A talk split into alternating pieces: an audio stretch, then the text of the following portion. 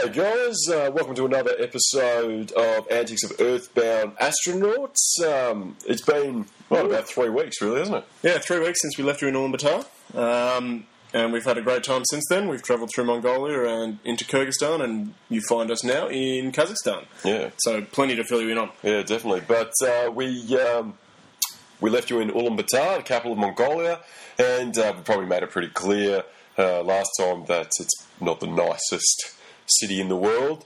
Um, but we got out of there pretty pretty quickly after we uh, went and got our Kazakh visas, much to the surprise of the employee at the uh, Kazakh embassy. He didn't seem to know why uh, anybody would go to Kazakhstan for tourism. But anyway, uh, we, we got out of Ulaanbaatar. It was nice enough. We uh, we travelled with the instead of getting a tour, which would have cost us a bit too much money. We decided to go on our own. Um, well, go without a tour, and we went with the Dutch couple that we met travelling into Mongolia, and also a nice Finnish chap that we met, Nick. And so the five of us travelled to Dalanzadgad in the south of Mongolia. Yeah. Um, getting there was an adventure in itself. Yeah, it was it- crazy. we got extorted by taxi drivers. We broke down a couple of times. We stayed overnight in a Russian van in some tiny village. But at was the end of the day, Yeah. interesting experience. But we got to this town, Dalanzadgad, in the Gobi Desert down at in the south of Mongolia. Yeah, but that was that was pretty good. So um, we were actually in the biggest of um, 32 Gobis or deserts, um, what everyone knows as the Gobi Desert. And uh, we went in, we organised pretty much a tour or a van to take us um, around to the major sites. So uh, it picked us up in the morning, and we first went to a GER camp right next to this amazingly huge sand dune, um, which I'm sure Casey probably put some photos on. I did put a few photos on. Yeah, it was spectacular sand dunes. These things rise about 300 metres um, from the plateau that is the Mongolian Yeah. desert. It's just flat, so to see these sand dunes rise up was quite amazing. Um, naturally, we decided to climb them. Uh, took a lot longer than we wanted. We it was struggled hard, up. We struggled up. It was it was definitely difficult, but it was so worth it to get to the Yeah. top and just see these magnificent sand dunes. And, and that night we stayed in front of them, the little Gur Yeah. camp that we had there. Um, with the family, and we got a little camel ride there as well, which Yeah, wasn't that camels. exciting. It was uh, was still nice to do, and uh, Yeah. we had a good time. sure. But uh, so yeah, first night in the Gur, uh, that was pretty good. Um, Gur is yeah Mongolian tent or yurt in is the Russian word for it. But anyway, uh, we went um, on to uh, the next night to another Gur camp past uh, this canyon where they f- they say they found the majority of dinosaur bones. Mongolia's dinosaurs. Dinosaur, yeah. dinosaur bones. uh, we did see a few dinosaurs while we were in Mongolia. Uh, dinosaur bones, obviously. there are a few old people around as well. yeah. No, we saw. A f- so Mongolia is kind of famous for that. So it was nice to see this great canyon where they where they were found. But uh, yeah, we spent another night in a Gur camp. The Gurs are very spacious, and the families that run them are very hospitable. They give Yeah, you a lot great. of a lot of their local food, their camel milk tea, their food which is heavy and full of fat and not Sand. necessarily and sand. Yeah, main ingredient. Yeah. Um, it was heavy. We didn't necessarily enjoy it after the Yeah. tenth time. Yeah. Um, but it, it was very nice to stay with these families and uh, to experience what their life was like a little bit. That's right. Well, the, the nomadic Mongolian people seem to be very hospitable and uh, uh, very friendly. So that was great for us. So we spent a night there, had a chance to play sheep's knuckles with our driver. Casey ran around with Nick, putting goats into uh, pens. That was a highlight for them both. Yeah, it was fun. Um, and then, yeah, so that was great. And so the next day, uh, we actually returned to uh, Dalanzadgad um, via um, an ice river, which is legitimately is exactly what it sounds like. It was a river that's completely frozen over, um, but in the middle of the desert. Yeah, the fact that it's in the middle of the desert is the, the main draw card, and it was quite spectacular, really. Um, so we spent the afternoon there, and that kind of wrapped up our trip of the Gobi um, with our three companions and driver, which was very nice sort of glimpse at one of the highlights of Mongolia for us. Yeah, definitely. Um, so that was great. So we returned to Dalanzadgad, and then from there we caught a bus, a very nice bus, um, which didn't break down once. Uh, to. Um, Just to clarify, it wasn't a very nice bus. It was just a nice trip in comparison to. Oh, okay, So it was still a shitty bus. Thing- Things seem really nice nowadays that probably aren't really that nice at all. um, but anyway, we went back to Ulaanbaatar, um, got our Kazakh visas. That was a huge triumph for us both. It was. Um, and then uh, we headed to the next day. We headed to a national park uh, called the Terelj National Park with the intention of going to play golf at the Chinggis Khan Country Club. Yeah, it was. Uh, I don't know. It was just the two of us now, and we figured we had a couple of days to spare in Mongolia before we left, so we figured we'd go there. We figured we'd use the old hitchhiking way. We're getting a little bit more comfortable with it now, so we started walking out of town. And once once we got out of town, we threw out the arm and. And we had a great experience. Actually, we caught three different rides to get to the national park, um, and they were all very pleasant and willing to pick us up, which we found very hospitable. It was nice. It was a good experience, and uh, we finally ended up in the Terelj National Park, and we found a nice little gur camp with a very bubbly man to uh, to spend the night. Yeah, so that that was great. And um, so the next day we, we woke up, walked the five k's to this country club, and then found out it was eighty dollars each, and we refused to pay that to play on Synthetic grass. synthetic grass greens and just your stock standard grass fairways.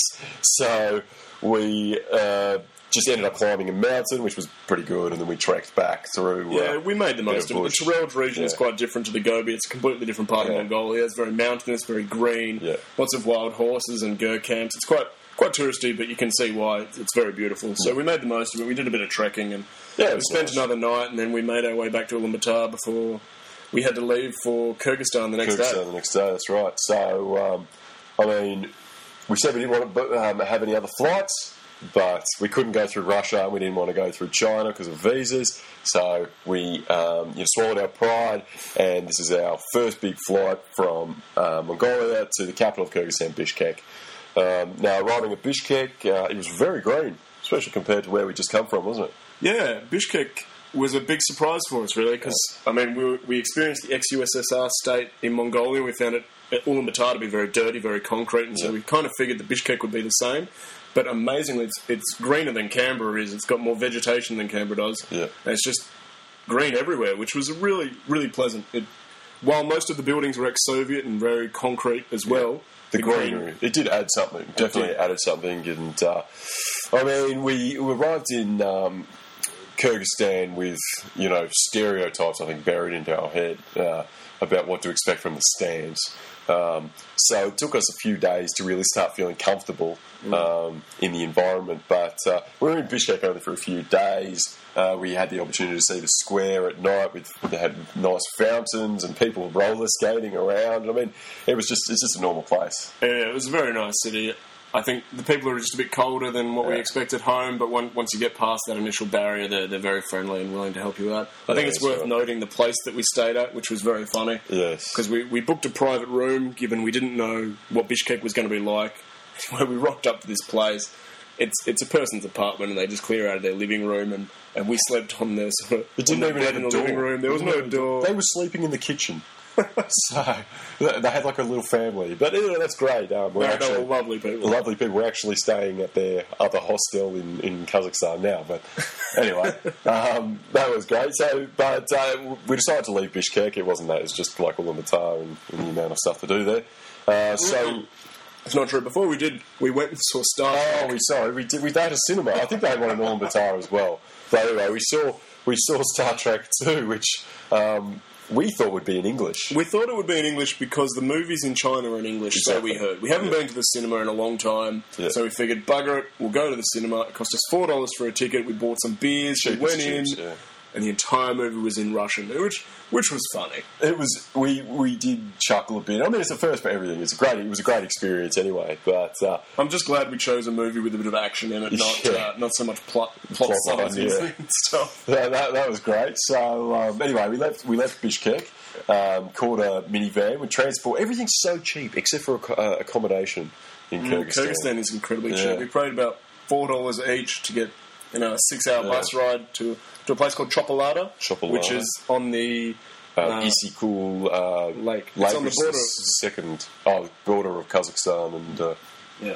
Kyrgyzstan. It's the second largest um, saline uh, lake in the world, uh, second to uh, the Caspian Sea. Yeah. Yeah, It's a it's a gorgeous lake, really. You see, the it's surrounded by mountains covered in uh, snow, which is which is very Nice. beautiful. I mean, our experience of Chopolata was that, well, after a bit of research, it was obviously a place that Russians used to visit a lot back in the day of the used to be a USSR. big tourist location. But now that uh, Kyrgyzstan is no longer a part of the USSR and the Russians have left, the tourists no longer come. So it's pretty much an abandoned town, really, tourism-wise. Yeah, There's all these, all these like rundown shops that haven't been open just in abandoned, years. and uh, it, it, it was pretty. Um, it told it told a big story really about what had happened, um, you know, over the last twenty years, say. But uh, you know, not the best beach for us. So we left Chopolata and carried on um, east to uh, Karakol. Now, uh, Karakol was quite nice. I mean, it was a little bit away from the lake, but it had some beautiful snow-capped peaks and, um, you know, just on the the backdrop. And um, we actually took a hike into a Karakol Karakol Valley, um, and then that was just fantastic. Yeah, it was, it was truly, truly beautiful once you get out of the cities. I mean, because of because of the history, everything here is made of concrete in the cities. So as soon as we got outside of that, it just became beautiful. There's like valleys and lots of pine trees, and it was it was nice to get out of the city because I think we were getting a bit bit sick of it really in Karakol. Um, but the people again were very nice at our hostel everywhere, and uh, we managed we got offered a lift back, so we hitched another ride back into town.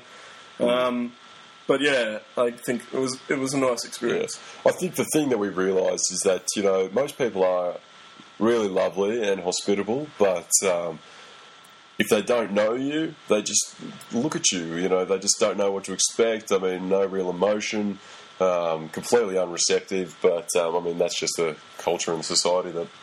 It's uh, the culture, but it's also the fact that we don't know any Russian. It would Yeah. this would be so much better if we knew some Russian, just because English is no longer the second language that's spoken here. In China and all of Southeast Asia, English you can get around with, but here it's so much more difficult. We we we're relying on hand gestures or sympathetic people who studied English twenty years ago at school or whatever. Yeah. So uh, maybe that's why they're a little bit apprehensive, and fair enough. Really. Yeah.